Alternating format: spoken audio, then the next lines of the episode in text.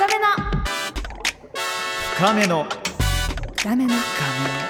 深めの韓国エクストラ。深めの韓国エクストラ。안녕하세요 K-POP が大好きな私長谷川ミラとヤッホー！韓国ドラマ大好きな私ハリー杉山です。お届けしていきますよ。J-WAVE ポッドキャストの新番組その名も深めの韓国エクストラはい K-POP K カルチャーのもっと深いところに手が届く生きた情報をお届けするのがこの番組。Yes! ね、前回さ、うん。ウィッサンのあの一番最後にやる、えーとはい。韓国語講座なんですけども、はい。陰線って言ってましたよね。陰線人生ですね。人生の例えばはい。陰線テムだったっけ？それは人生のこれはもう圧倒的に僕にとってめちゃくちゃ大切なもの、うん。あと他にも陰線語っていうのがあれ、うん。あの曲でしたっけ？ねもうお箱じゃないけれども、神みたいな意味があるって言ってましたね。なるほどね。うんうん。面白いですね。これニュアンスが。日本だと神じゃんみたいなのが韓国語だと人生なるってことでしょ。う ん面白いよね。ってことですよね。なんかミラーある？なんか陰線テム的に陰線の人生のものみたいなものって。K-POP マジで100点満点すぎるわかる。でも本当にやっぱり13歳から私この K-POP のオタクをやらせてもらってるんですけど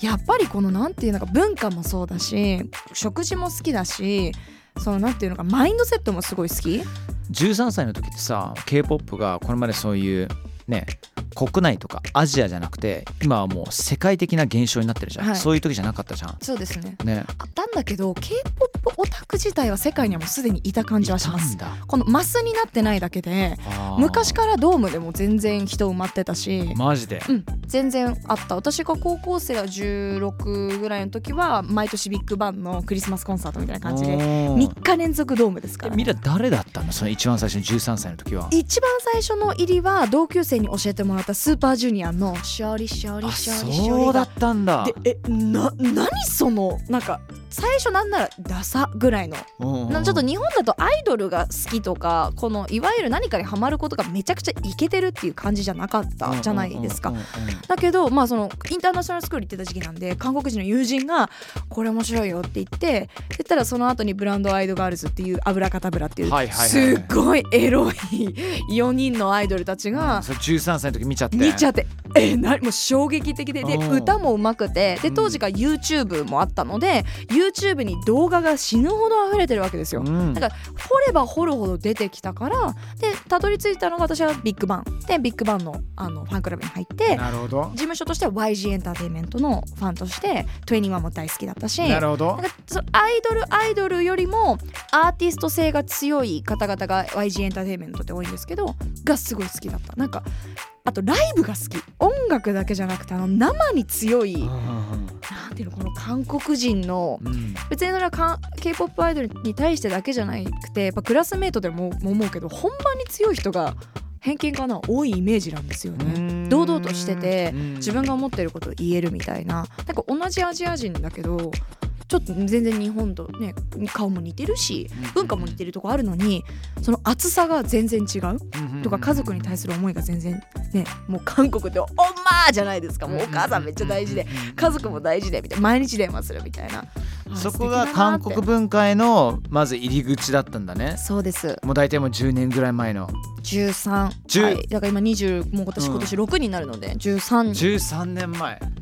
でたまたまベストフレンドがその前にもお伝えしたみたいに日本人と韓国のハーフだったので余計に文化が近くなってその子ん家に行けばおばあちゃんがあのソルノンタンとか韓国の天ぷらとかを作ってくれてすごくその温かさっていう部分でも好きになったしあとまあ少女時代とかカラとかがちょうど日本に来てた時期だったので日本にいながらもそう文化を感じれたからね。大もうごめんなさい。長いんだけど。深めの韓国エクストラハリさんはどうですか？韓国なんか文化に興味を持ったきっかけというかあるんですか？ドラマが大好きっていうことですけど。えっとね、うん。これはもう全然違って、ううんちの父親がもともとニューヨーク・タイムズとかタイムズのあの支局長だったわけですよ、はい。東京の。ただ全般的にアジアも全部見てたりしてたので僕はあのーいつだったっけかな？キム・ヨンサムさんが大統領になった時に僕韓国に行ってえーなんなら大統領とお会いしてるんですよ。え？でもこれは大統領と会うっていうこと何も聞いてなくてうちの親父がちょっとうちの友達にちょっと会いに行きたいんだけどお前来いって言われて行ったら、なんか現地の国会議事堂みたいなところ行ってでそしてで紹介された人がめちゃくちゃボディーガードとかいっぱいいて、えー。で本当もう就任された直後ぐらいだったんだけれどもでもうちの親父っていうものはもうキム・ヨンさんであろうと、えーキム・デジュンであろうとそれぞれの代々のその大統領とか全員もインタビューしたりとか個人のお付き合いもあったりしたんだけれども僕からは韓国文化と触れ合うのはそこだったからさなんならうちの親父光州事件の現場にもいたりししてるんですよ。そうそうそう。あ本も出してるんだけど「クワンジュ・アプライズング」っていうことでものすごく生々しい。あのタクシー運転手さんのね映画あったじゃないですか。はい。あれはあの主人公のあのニューヨーク・タイムズ記者はうちの父親の後輩だったし確かニューヨーク・タイムズだったと思うんだけどまあその方とも一緒にまあ本とかいろいろ出したりとかそれが全部きっかけだったんですよ。でそっからちょっと話長くなってごめんなさいね。イギリスに行きます。でイギリスだと当時90年代半ばは日本人韓国人中国人結構みんなねアジア人っていうアイデンティティが強くて一緒に遊んだりとかしたりしたんですよ。ね、うん。だから韓国人がじゃああ韓国のサッカーチーム出たらめちゃめちゃ応援したし中国人だってもそうだったしでそこで韓国人の友達を通して韓国の歴史日本の歴史中国の歴史をいろいろ学んでその間にあるこれちょっとした壁っていうものが歴史的なものがあったからそれをなんとかエンタメを通してなんか乗り越えていきたいなっていうのがそうもうほんと10代の俺だったのよ。すごいだから結局それをなんかエンタメを通して壊すっていうよりはあのどちらかというと情報を伝え合うような立場にはなれたけど、そうだから親父の背中がね僕の韓国文化へのその入り口だったんですよね。マ。ジで鳥肌立った。いやなんか偉いこと言ってるように聞こえちゃうすかもしれないけどでもでも そんなこと言ってロンドン大学で韓国語と中国語専攻してるの一応。えー。だけど3年目4年目が韓国語をたっぷりやるはずでなんソウルに住むはずだったんだけど中退しましたから私。あそう2年目北京にいてもうロンドンに帰りたくなかったからもう早くも仕事したいっつって、うん。そうそうそうそう。面白いいろいろ歴史がありますね。ほんといろんな歴史があって。これだからさまざまな面からこの韓国エンタメっていうのをあのこの番組では見ていきたいなというふうに思ってるんですけども、はい、えー今日はですねハリーさんと2人で先週までと少しだけ思考を変えてこんなテーマでやってみたいと思います、うん韓国エンタメから社会問題を除く。これはめちゃくちゃ面白いよ。うん。今のハリーささんのお話もまさにそうですよね、うん。だまだこうやっぱ人対人になるとなんていうのかな。同じアジア人っていうか私も留学してる時まさにそうでご飯はやっぱりアジアの食べ物が食べたいから。そういうのねあったよね、うん。うん。だけどやっぱこう歴史の話とかになった時にやっぱりなんか違うよねとか、まだうーん共通する部分もありつつだから人対人はないんだけど政治的な部分での壁がねなんか、うんうんうん。まあ、若干最近は日本と韓国ね良くなってきたりはしますけどもさまざまな面でこの韓国社会を見ていきたくて、うん。えまず一つ目は6月はプライド月間ですね。もう世界中で、あのプライドを、えー祝うパレードだったりとかありますけどもジェンダーの多様性を認め誰もが生きやすい社会になるためにはということでねこれを考えるきっかけをくれるタイミングなんですが、うん。韓国ではですねあのまだ LGBTQ への偏見がめちゃくちゃ強いんですよ俺ね。ねこれはねほんとねあんまり分かってなかったのよ。本当ですか？うん、ちょっとねなんて言うんでしょう。例えば日本で言うと、うん、それに対してもどうかなって思う部分はあるんですがあバラエティ番組とかでいわゆるお姉タレントっていう、えーなんていうのかな方々がいるじゃないですか日本でも。で、あのお姉タレントと言われるね。そうそうそうおね、うんうん。うん、その、ジャンルとして確立されてきた方々が日本には結構いますよね、うん。名前ボンボン出てくるじゃないですか、でも韓国にはまだエンターテインメンエンターテインメントの中でも全然出てきていないっていうのが、あのいてただ少しずつドラッグクイーンの,、うん。あのナナオンにっていう方がいたりとかするんですけども少しずつ1人2人出てきてはいるけどもまだまだこの偏見が強い。もう同性愛を公表している芸能人は本当に数少ないですし。そうなんだ。そうそうそうはあ。そうで誰もが知るほど表舞台で活躍できているのは自らトップゲーを名乗りイテウォンクラスにも出演した俳優のホン・ソクチョンさんぐらいですうね。ん。と私がさっき言ったナナさんってあいう方覚えてる覚えてる。これ結構ねあのーあれでしょ？えー、ヒョウ柄のジャケットでイテウォンに出てきた。そうです。はいはいはいはいそうそうそうそうそう。であの彼このホン・ソクチョンさんがカミングアウトした2000年代はですね2000年か風当たりが本当に強すぎてその後数年間は仕事を干されたというエピソードがあるそうです。え2020年にトロット歌手演歌歌手ですねがゲイをカミングアウトしましたがこれが20年ぶりの出来事だった。うん。だからこう、うんドラッグクイーンとしてじゃなくてまあなんていうのかなカミングアウトという形をとっている方は本当に少ない、まあ、それで言うと日本も少ないですね。カミングアウトっていう意味では。最初からお姉タレントとして出られているっていう。そこのなんていうのかそこまで全然行ってないんだよねっていうのは韓国人の友人が言ってたんですけど私あのえっとねゲイのお友達が韓国人でいるんですよ。韓国に住んでる。うん。それであのこの間夜遊びに連れてかしてもらっていわゆる三えー、ち三丁目じゃない二丁目？目。間違えてた。二丁どこの三丁目だよ？違う違う違う。二丁目的な場所がイテウォンのほんと近くにあるんですけどそこにドラッグクイーンのあのクラブというかが何軒か並んでたりとかででそこでちょっと遊んでで帰りに行ったそれこそスープ屋さん？その朝早朝に行ったスープ屋さんに行ったら「ここ全員ゲイだから」みたいな「のんけなんて一人もいないから」ってその友達が言ってて。うん。ででよよく見たら本当に皆さんそのあうんまあなんていうのかな。そうなんだって思うような感じ、だからいるはいる。けど表に言うのはまだ全然ダ社メ会的にまだ受け入れるような体制っていうよりはむしろ思考回路がないっていうことなのかな。もあるし一つ言われてるのが、うん。韓国ってものすごくクリスチャンの方が多いんですよね、ん。もう。ん。そうね。あのうん。3割以上の方がクリスチャンなので、はい。まあ、この一部の教会が同性愛について強い拒否感を示していたためとも言われている。だからアメリカと若干似てるけどもなるほど。あまりにもこのアメリカはまあいわゆるそのリベラルとそうでない派が対立してますけども、うん。韓国だとまだそのバランスがちょっと違うのかなっていうふうに思いだから要するに同性婚とかそういう、えー、とリーガルパートナーシップっていうものはまだ結ぶことはできたりしてないのかな？全くしてないです。ないですね、うん、ただあの徐々に改善されてる部分もあるようで今年2月には韓国で初めて同性カップルの法的地位を認める判決が出てるんですね。え韓国軍では同性愛行為は犯罪とみなされていました。がなるほど。2022年に合意があれば処罰の対象ではないという判決が下されようやく一歩進んだ状態ということです。なるほどね。はい、でこれがどうエンタメに反映されているかというと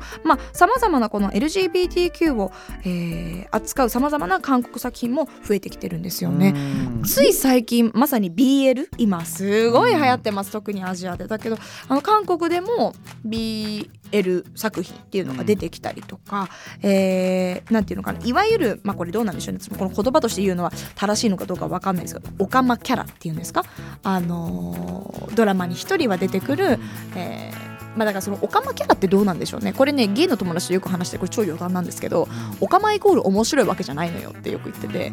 うん、それは間違いないよね。っていつも思うんですけど。なんかオカマっていう言葉自体さあんまもう聞かないよね。そうね。だから、うん。その当人じゃない人があの言うのはその方に対して、うん私はもう基本的にしてないんですけど、うん。ただまだエンタメ上はそうなってしまってるのはどうなのかなんて面白いキャラというか箸休め的なキャなるほラみたいな。どね、うん。まあ、そのエンタメのせいでこの普通に一般社会に生きてるいわゆる LGBTQ の方々のプレッシャーみたいなのもあるっていうふうに聞いたりもするんで、もう本当これは超ごめんなさい余談なんですが、あのまあ、今まではこのオカマキャラとして脇役で出す程度だったのが今では主要人物のもう一要素として描かれていることも増えてきている。なるほどといねうことですね。まあだからさ、アメリカのエンタメと比べるとえらいこっちゃっていうかさ全然違うところにいるっていうことだよね。今ってそのエンタメだけではなくそのブランドのキャンペーンとかもさ、まあ、ミラムなんか俺より全然詳しいと思うけれども、えーじゃあトランスジェンダーの方なのか、はい。まあ、それはもう、えーブラックな方であったりアジアンな方であったりとか、それも絶対入れるっていうそういう姿勢がもうしっかりと伝わってくるしはい。なんならビクトリア・シークレットなんてさ一時期そういうことに対してはこれはあの LGBTQ じゃなくて単純にあのプラスサイズの方々に対してはいやいや何なのそれっていうようなものがあったからによってあのブランドのイメージガクンと下がったけど今はまたね復活するようになってきたよね。そうですね、うん。いろんなボディシェイプがあるわけですから、ねうん。みんながみんな細いわけじゃなくていろんな方がいるからっていうのを、んんん。まあ企業が率先してそういうモデルさんたちを起用して世の中に幅広く伝えていくっていうのも一つの責任だと思うんですけども、LGBTQ を扱う韓国作品も、まあ、さっき出てきたように「イテウォンクラス」だったりとか「分かっていても」っていうねドラマがあって主人公の友人がレズビアンだったりとか、えードラマはいはいはいはいはい「シュープ」だったりとか。えー主人公の息子役がゲイというね設定でこれ時代劇だったんだけど。プ見てる？見てます。あ見てんの？マジ？うん。それ、俺見てないんだよね。これね、うん。息子ちゃんがねやっぱり時代劇なんだけども今とも共通するきっと親としての葛藤というかうん。も描かれていたりとか本当にねさまざまな作品にあの出てきているんですよね。うん。あのハリーさんよくちょっと今映画のお話だったりとか、えードラマのお話してまいりましたけどもどうですか？本もよく読まれていると伺ったんですけども。えっと韓国文学これ全然読めてあない。読まないですか？全然っていうかむしろ存在すらね全然日本語にちゃんと訳されてること自体もちゃんと文学ねそのジャーナリズム的なものじゃなくてねもう分かってない知らない。あ本当ですか、うん、あのー読んでるんですちょっとうんうんうん、うん。続いてのトピックに移れればなと思うんですけどもあのーそれこそね私がこのフェミニズムについていろんな視点で勉強していた時に、あの82年生まれキム・ジヨンっていう本があるんですけども、うん。うんこれが映画化もされてるぐらい大ヒット作で、はい。えー、K-POP アイドルのですねレッドベルベットのアイリーンちゃんってめちゃくちゃ大人気なメンバーがいるんですけどうん。彼女が、まあ、移動中にこう本をね持っててパパラッチされただけでアイリーンちゃんが大炎上しちゃうぐらい。これ聞いた、うん。これ、うん、あまりにもこう LGBTQ もそうなんだけどフェミニズムに対してもうん。めちゃくちゃ今韓国ってとってもピリついているあの状況なんですピリね。ついている、うん、うん。まあ、韓国ってなんて言ったらいいのかな、まあ、あまりにも、まあ、もうか家父長制というか日本以上にっていうと部分がまず大前提にあってうん。ただ少しずつ、えー声を上げて今変わってきてはいるんだけども例えば大統領選のあれですよね。なんかあのー候補者の中の、まあ、演説の中にもその若干フェミニズム要素が入っていたりとかものすごくホットトピックではあるんです。韓国国内の中で多分今社会問題って言ったらフェミニズムっていうのはかかなりトップに上がってくるぐらいの問題で、ね、あの代表作として言われてるのが82年生まれキム・ジヨン。ということで、えっと結婚を機に仕事を辞めて、まあ、相手の旦那さんのファミリーから男の子はまだなの？って言われたりとか。うん。やっぱりキャリアを中断しなきゃいけないのはいつまでも女性で。で82年生まれで一番多い名前がキム・ジヨンっていう,、キム・ジヨンさんなんですね韓国で。だからいわゆるなんていうのか一般的な82年生まれの女性たちはこういう経験をしてるんですっていうのをストーリーに描いた作品なんですけど韓国のお話ではあるんだけどもあまりにもこうなんていうのかな日本に住んでる女性として人事ではない、うんうんぐらい